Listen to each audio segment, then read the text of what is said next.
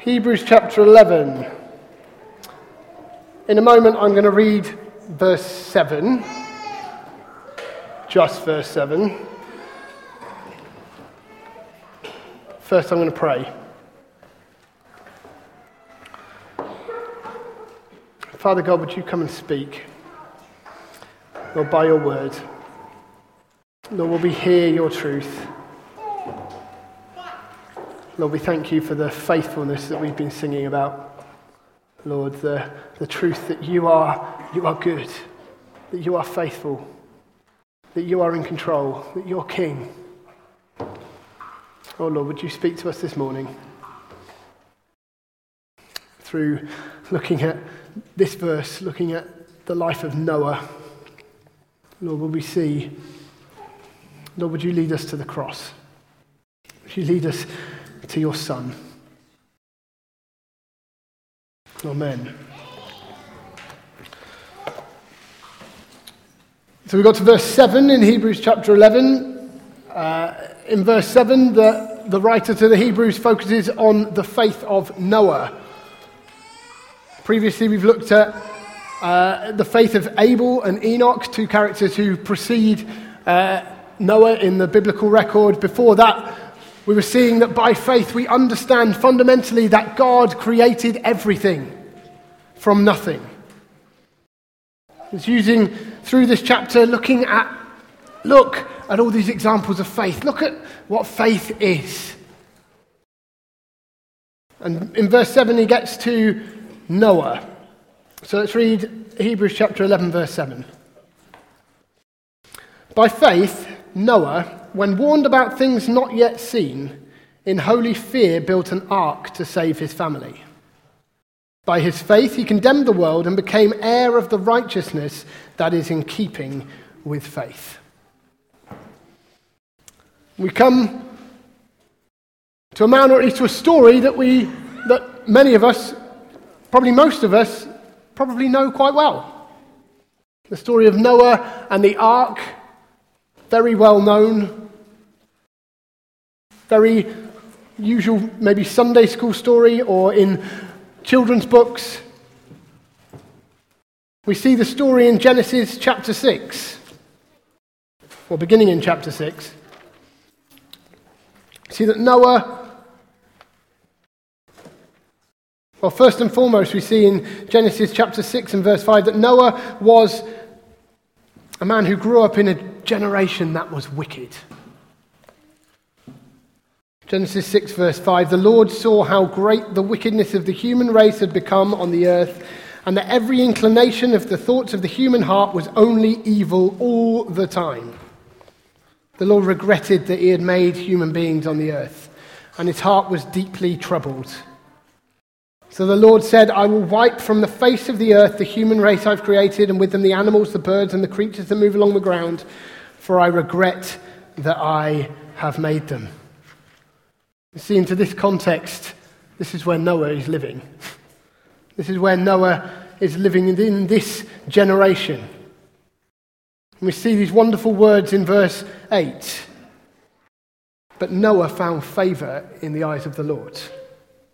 Noah found favor with God. In the midst of all the wickedness, in all the corruption that was around him, he go, uh, in Genesis, it goes on to say in verse 9 Having said, This is the account of Noah and his family. Noah was a righteous man, blameless among the people of his time, and he walked faithfully with God. We see Noah in the midst of this wicked, evil generation. This generation that God is saying, I'm going to wipe them all out. There is nothing but evil in them. Yet we see Noah found favor in the eyes of the Lord. Noah was a righteous man blameless among the people of his time. And so we see, as we go on in verse 13, that God speaks to Noah. God said to Noah, I am going to put an end to all people, for the earth is filled with violence because of them. I'm surely going to destroy both them and the earth. So make yourself an ark of cypress wood. Make rooms in it and coat it with pitch, inside and out. And then he goes on in verse 15 onwards to say, well, this is, what, this is how you should make it. But he says to Noah, I'm going to wipe out humankind. I'm going to wipe out the human race and the earth. But Noah, you build a boat. You build an ark. He goes on and he says, to, he says what, what the ark was to be like. This big boat. We see in verse 15, he says, Make it, this is how you're to build it. The ark's to be 300 cubits long, 50 cubits wide, and 30 cubits high. And albeit that we're not in necessarily entirely sure how big a cubit was, certainly my Bible gives me in a footnote that it translates to around 135 meters long, 23 meters wide, and 14 meters high. This is a big boat. And something like the length of two jumbo jets. It's only half the length of the Titanic, but the Titanic was a pretty big boat. And certainly for the time, this is a huge undertaking that Noah is about to do. But we get to verse 22 and these wonderful words Noah did everything just as God commanded him. You see, the story of Noah, we get, we see this. God comes to Noah and says, Noah, I'm going to wipe everything out. Noah, there's going to be a massive flood. And God says, Noah, you build an ark. You build an ark. You build an ark, and you can avoid this massive judgment. You can be, you can be saved on the ark. And we see this wonderful picture earlier in the Old Testament salvation from judgment. As the Hebrew writer says, by faith, Noah when warned about things not yet seen, in holy fear built an ark to save his family. See God saving Noah and his family in the ark. And obviously, as the story goes on, we see that that's what comes about that Noah builds the ark. Noah does everything as God commanded him. And then Noah and his family go into the ark. God causes the animals to come to him and they go into the ark as well. God shuts the door and the flood comes. Judgment rains down. But Noah and his family are safe. Noah and his family are saved. Obviously, we see at the end of the story, we see Noah coming out of the ark, and God makes his covenant with Noah. And we see what we remember of that is a rainbow in the sky. God says, I've put my rainbow in the sky. I'm never going to flood the whole earth again. I'm making a covenant with you, Noah. But what does the writer to the Hebrews focus on? He says, By faith, Noah, when warned about things not yet seen, in holy fear built an ark to save his family. And then he goes on from there. But we're going to we're going to look through this verse, this one verse in Hebrews. See what he's saying, what he draws from the story of Noah about the nature of faith, about what faith is about, what we see of Noah's faith. You see this first sense By faith, Noah, in holy fear, built an ark.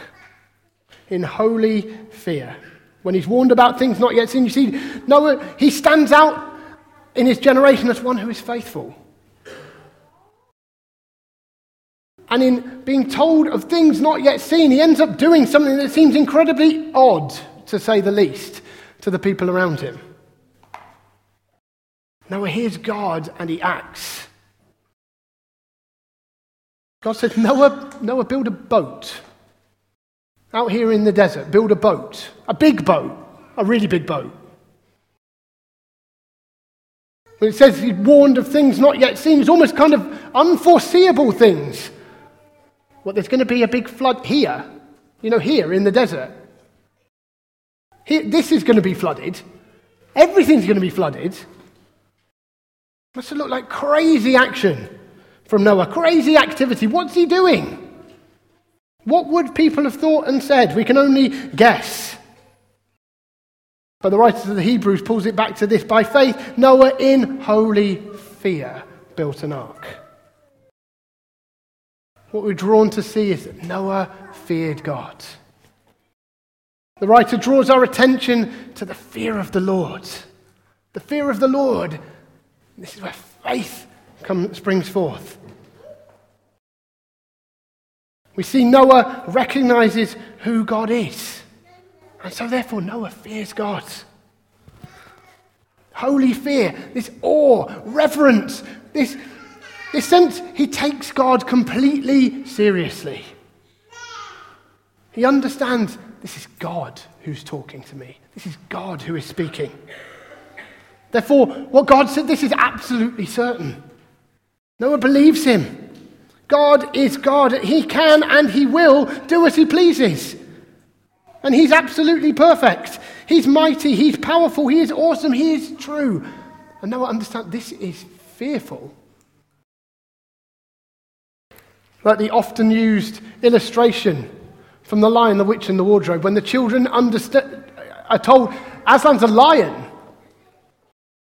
Well, is he safe? They're told, no, of course not. Of course, he's not safe, but he is good.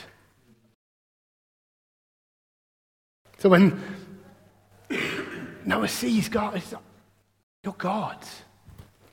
You're God. And so when Noah, God says, Noah, I'm going to send a flood, God has said it. It's coming.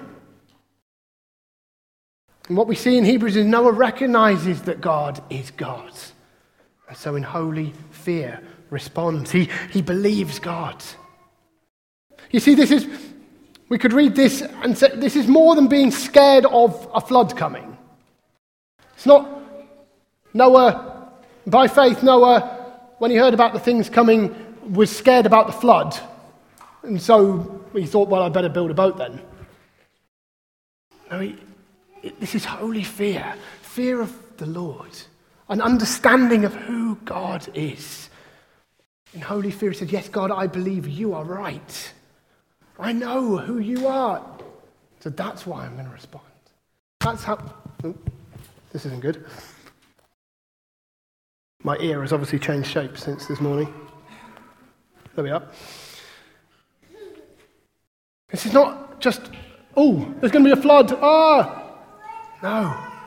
Fear of the Lord. We see through Scripture this, this phrase coming again and again the fear of the Lord kind of famously or, or, kind of often quoted Psalm 111, verse 10, and in various Proverbs, we see this repeated phrase the fear of the Lord is the beginning of wisdom or knowledge. Both are put there. Fear of the Lord, that's the beginning of wisdom. Ah. But we can, we can kind of balk at this. God is to be feared. No, no, no, not fear, faith. But as we look at this, faith is here. Faith is here. That's what he's talking about. When he's saying in holy fear, he, talked, he, he responded. It's describing Noah's faith.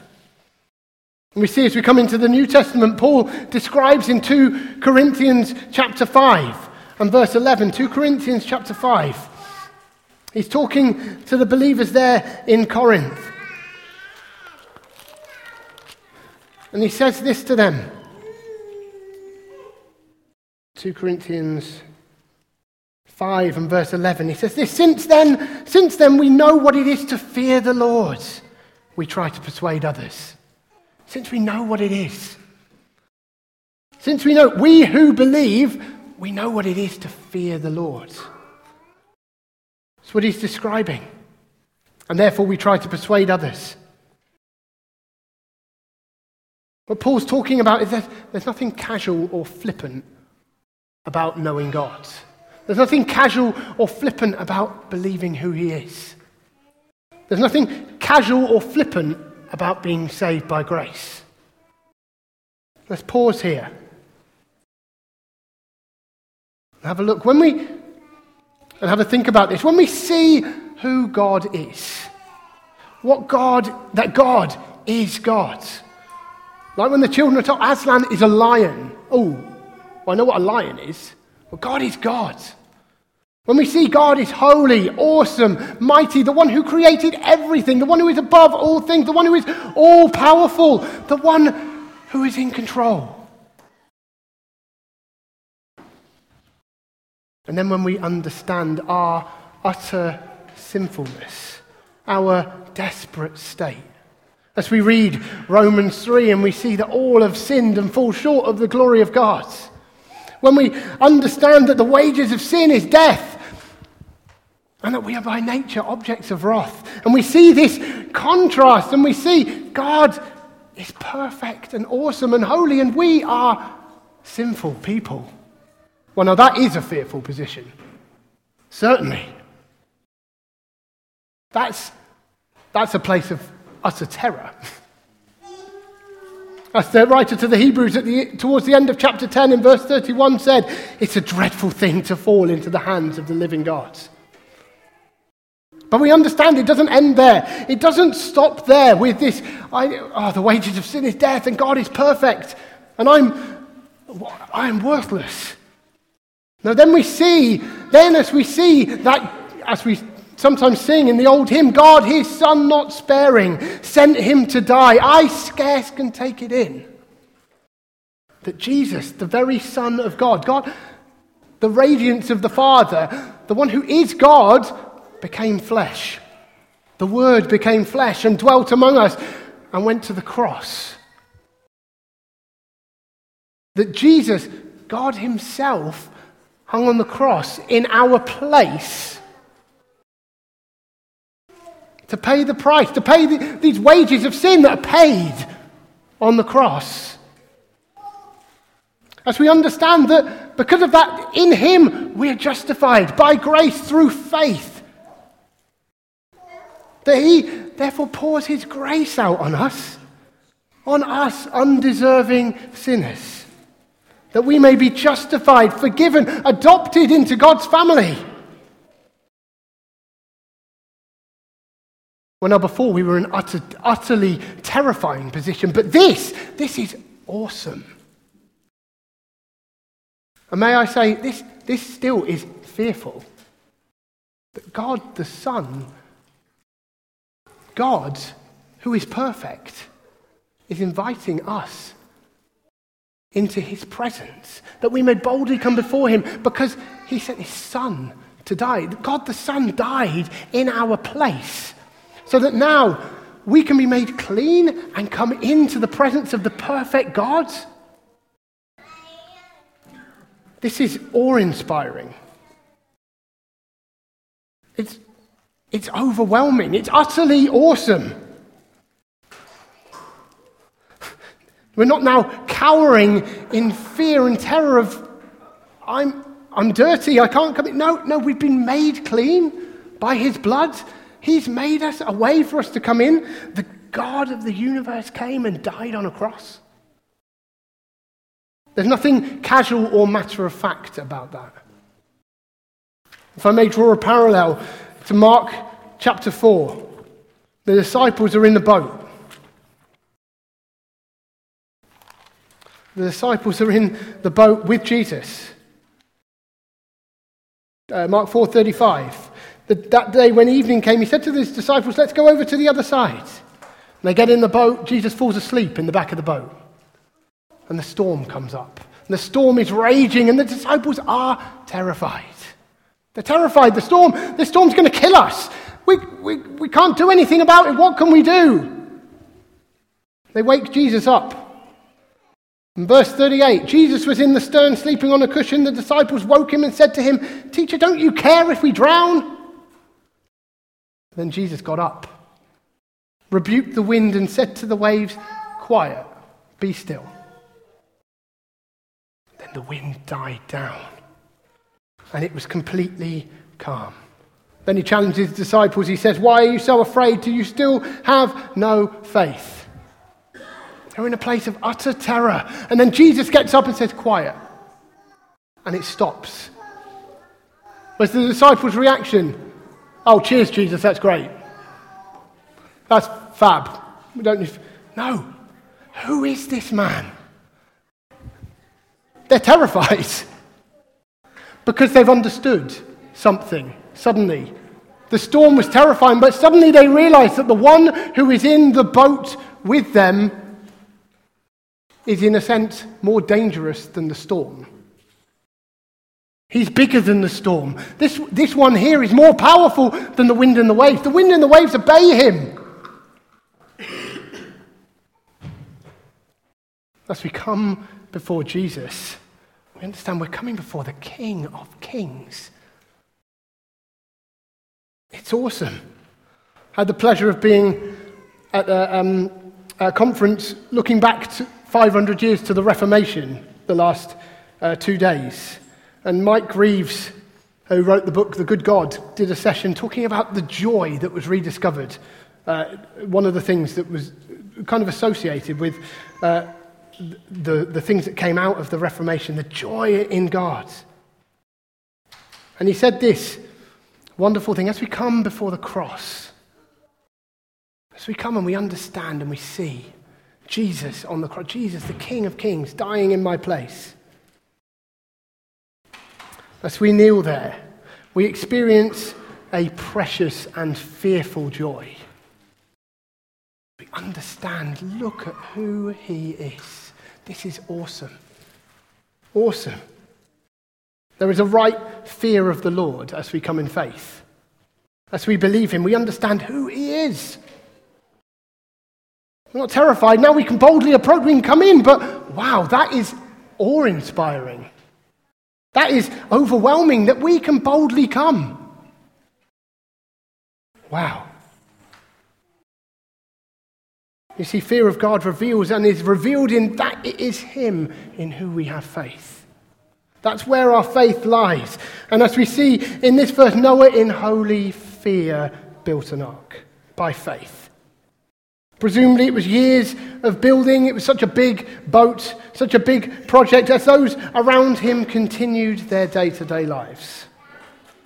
Oblivious or in denial of what was to come, as Jesus draws again the parallel of what will happen when the Son of Man comes. He says, he, he refers back to the time of Noah and says in Matthew 24, verse 37. As it was in the days of Noah, so it will be at the coming of the Son of Man. For in the days before the flood, people were eating and drinking, marrying and giving in marriage, up to the day that Noah entered the ark. There's people just carrying on, oblivious to what's going on, in denial. Who knows what they said to Noah? But Noah, in holy fear by faith, is effectively saying, It's God I'm pleasing. I fear the Lord, not man. In him I believe. And so by faith, he built an ark. You see, the fear of the Lord, this coming in faith before him, conquers fear of man. I fear the Lord, not man. I trust him, I believe in him. So we can say with Paul in Romans 8:31, if God is for us, who can be against us? Because I understand who he is, and I'm in awe in reverent fear.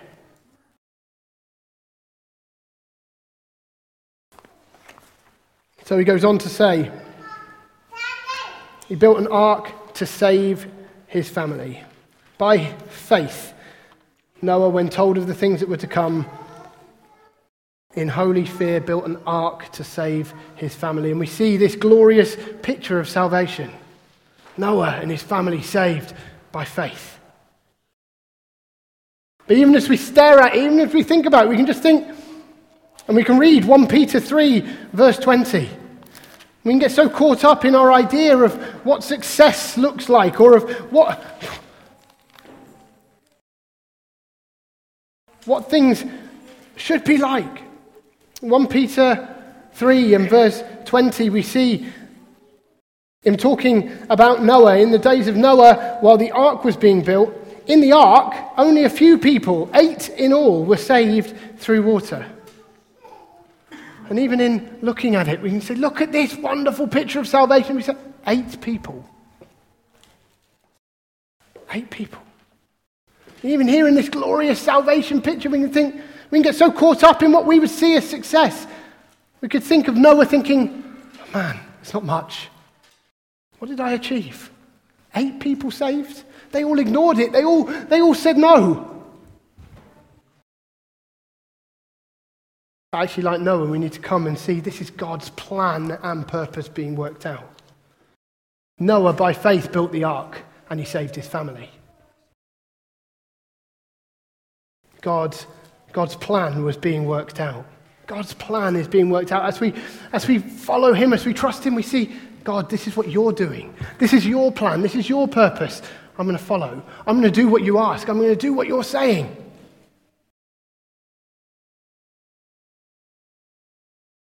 And you're in control. By faith, Noah saved his family and condemned the world, and condemned the world and became heir of righteousness. You see, only eight people were saved on the ark. But we see Noah's faith speaks, like Abel's blood cries out from the ground. Noah, who believed God in the midst of this corrupt generation. In so doing that, in believing God, in following Him, in walking with Him, is proclaiming the glory of God that they ignored. We see Noah shining out Therefore, by his faith, they are condemned. But how does the writer close this? He's shown us look, Noah in holy fear built the ark. And by faith, he became heir of righteousness that is in keeping with faith. The writer to the Hebrews draws us again look, this is what it's all about righteousness that comes by faith. It was true for Noah, it's true for us. We'll see it more with Abraham as we look through this chapter. And as Paul describes of Abraham, you can look at it in Romans 4 as he refers back and says, Look, what does the scripture say? Abraham believed God, and it was credited to him as righteousness. But also, we see here with Noah, he became heir of the righteousness that is by faith. You see, Noah saw from a distance. That's what Hebrews goes on to say in 11, verse 13. All these people, Noah included, were still living by faith when they died. They didn't receive the things promised, they only saw them and welcomed them from a distance. And at the end, in verse 39 and 40, he says, These were all commended for their faith, yet none of them received what had been promised, since God had planned something better for us, so that only together with us would they be made perfect. See, Noah saw from a distance. He's just looking, he's just seeing, he's just believing God. Believing God. He can't see everything that God's got planned. Yet by faith, he became heir of the righteousness that is in keeping with faith. And yet, now, what do we see now? We see Jesus. We see God's plan of salvation come. We see his plan of making us righteous by faith, by his grace. Not, not by works, not by that anyone could boast, not by anything that we could do.